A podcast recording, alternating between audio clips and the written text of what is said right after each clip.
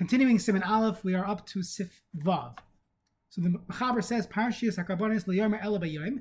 You should only say the parashiyas are karbanis by day. As we can imagine, the whole point of saying of saying karbanis is as if we're bringing it. One cannot bring karbanis by laila, so therefore you'd only say it by day. The nafkamina would be if someone wakes up early uh, before alois, so then you shouldn't be saying you shouldn't be saying uh, karbanis. At worst, it would be kari reading the Torah, but it's just an inappropriate time to say it. Let's see the Mishnah Berurah Sivkat and Yadzayin. Dana Ava Parsha Parsha Adesh, and. You could say it before day because Lamaisa, these this avoida was done at night. The um, mean like Pnai, if a person does not have time, still better to say it at night than to not say it at all, but that's not the best time to be saying Karbanis. If you need to stand during Karbanis, I am Nalaf, we'll see the halachas there. Kasher the and I don't say yiratz because you can't bring karbanis, karbanis nadava on Shabbos yantiv. Aval a parish is a parish itself. Ein hefseid.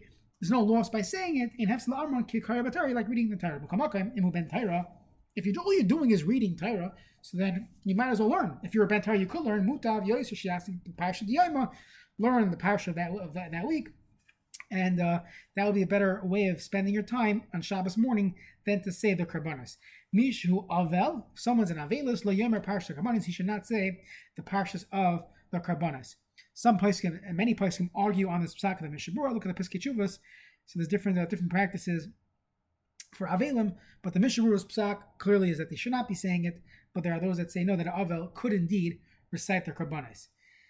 Regarding the Yirat signs, so there are some of the Yeratzins, let's say on Shabbos, that you could say, for example, the Parshas Tamid. So the first Yeratzin you say before the Tamid, that Yeratzin is not, uh, you're not asking for Bakasha, it's just as if we brought the Tamid on a regular day, and therefore that would not be a problem to say it on Shabbos because the carbon Tamid was brought on Shabbos. Shulchan Aruch Siv Zayin, Kishi Yisayin Parsha Yom Yirat Shehi Zeh Krafti Kach Yomer Achar Parsha Mincha Shlom Bam Nedava they are brought as Nedava Mishabur says Aval Achar Parsha Chatas Lo Yomer Kain Lefi Sheina Bon Nedava a person should not say the Yirat after the Chatas because the Chatas is only brought if one is actually Chayav in the Chatas Elam Kain Avar Avera Shechayav in the Chatas that you're over an Avera and you know you, you're over the right so and you you fulfill the requirements of being a shaygig. And therefore you will not say the Yiratzin unless you know you're chayav.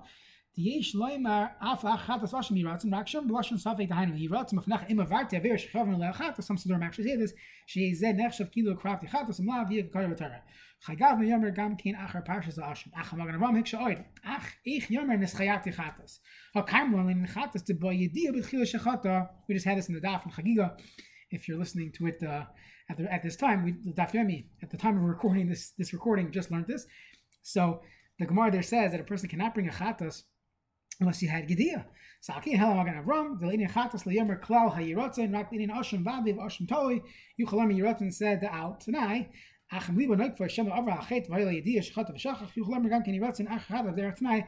However, the Mishnah concludes that if a person uh, feels like he really should should be saying it, so just say it all tonight, even on achatos, and be and go with the rely on the shitas that hold that there wouldn't be anything wrong with saying it ala tonight.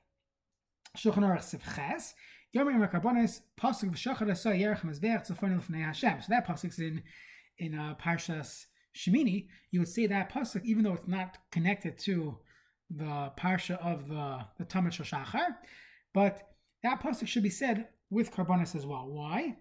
So if you look at the Mishabur, he says Chayim Noigin Lamer Achar Parshas Tamid.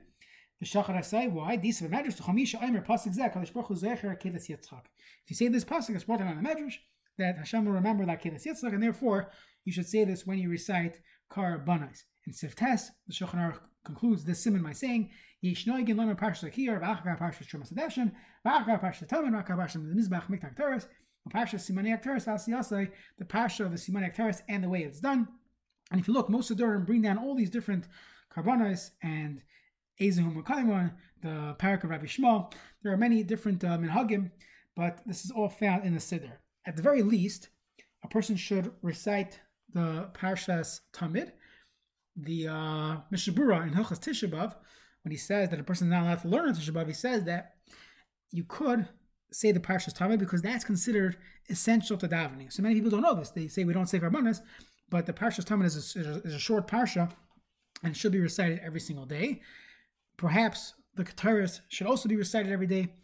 And so, so those two are highly recommended to be part of one's uh, daily davening. If you have time, depending on the speed of your minion and how much time you uh, you spend davening, then of course in Siman Aleph we went through all the different things one should recite, the Parshas Akedah, the Parshas Zaman, maybe that's Aseres Hadibros, maybe not, but those are the different things that one would say on a daily basis. Before we begin Siman Beis, which will start tomorrow, I just wanted to bring a little bit of background information that should uh, give us the proper perspective on the Siman. So Siman Beis deals with the halachas of Levishas Begadim, of getting dressed. And some of the halachas we know, some of them might seem somewhat extreme, especially in Siman Beis, Siman Gimel, regarding the Anhagas in the bathroom, the Anhagas when a person gets dressed. So just want to bring Rav Moshe Feinstein's psak that really sheds light on what we do and why most of what people typically do is fine.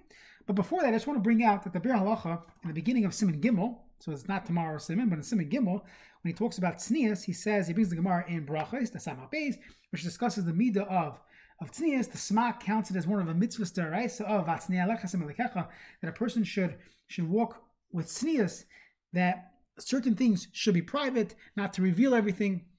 So there's a very strong background to this concept of tznius. Side for men, side for women. Tznius is something that's very important, how we live our lives, the lifestyle.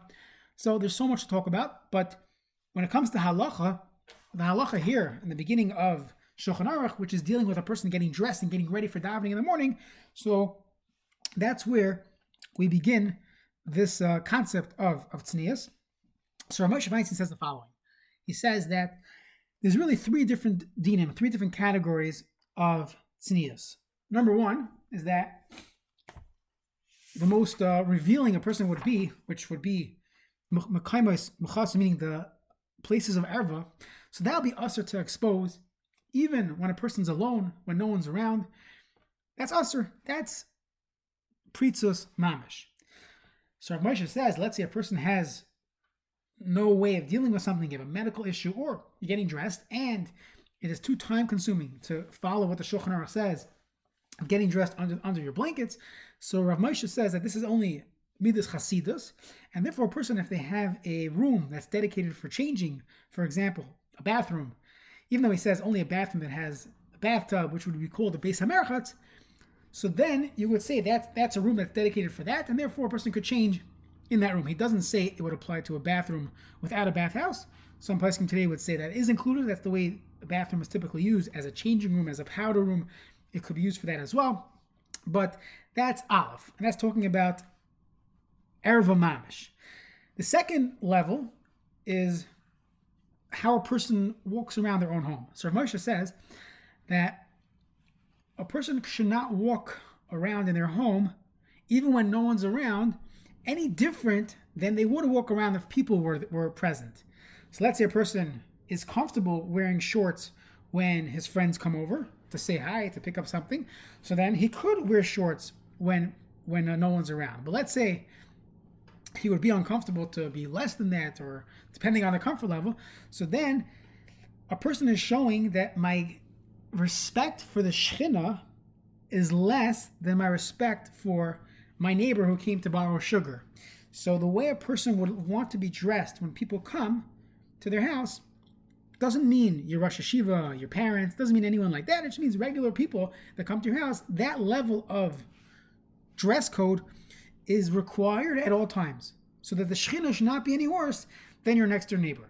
Now, Ramesh does point out, let's say it's extremely hot, you don't have air conditioning, or you're doing something which indicates why you're wearing less clothing.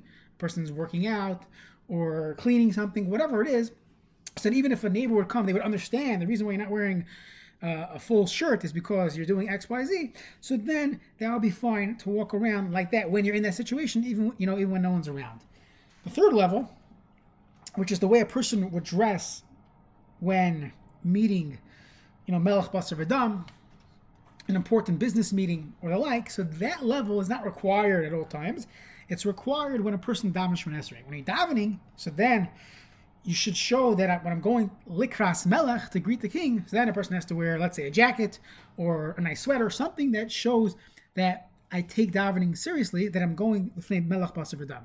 So there's three levels. There's the, the davening requirement, which is the way a person would go in front of noble people, where he has to be at his best behavior. That's the way a person should dress for davening. The lower level is how a person should walk around in their own home. That should be at the very least the way you would be comfortable if, people came over to your house. We said the heter of tsar, it's very hot, where people would understand.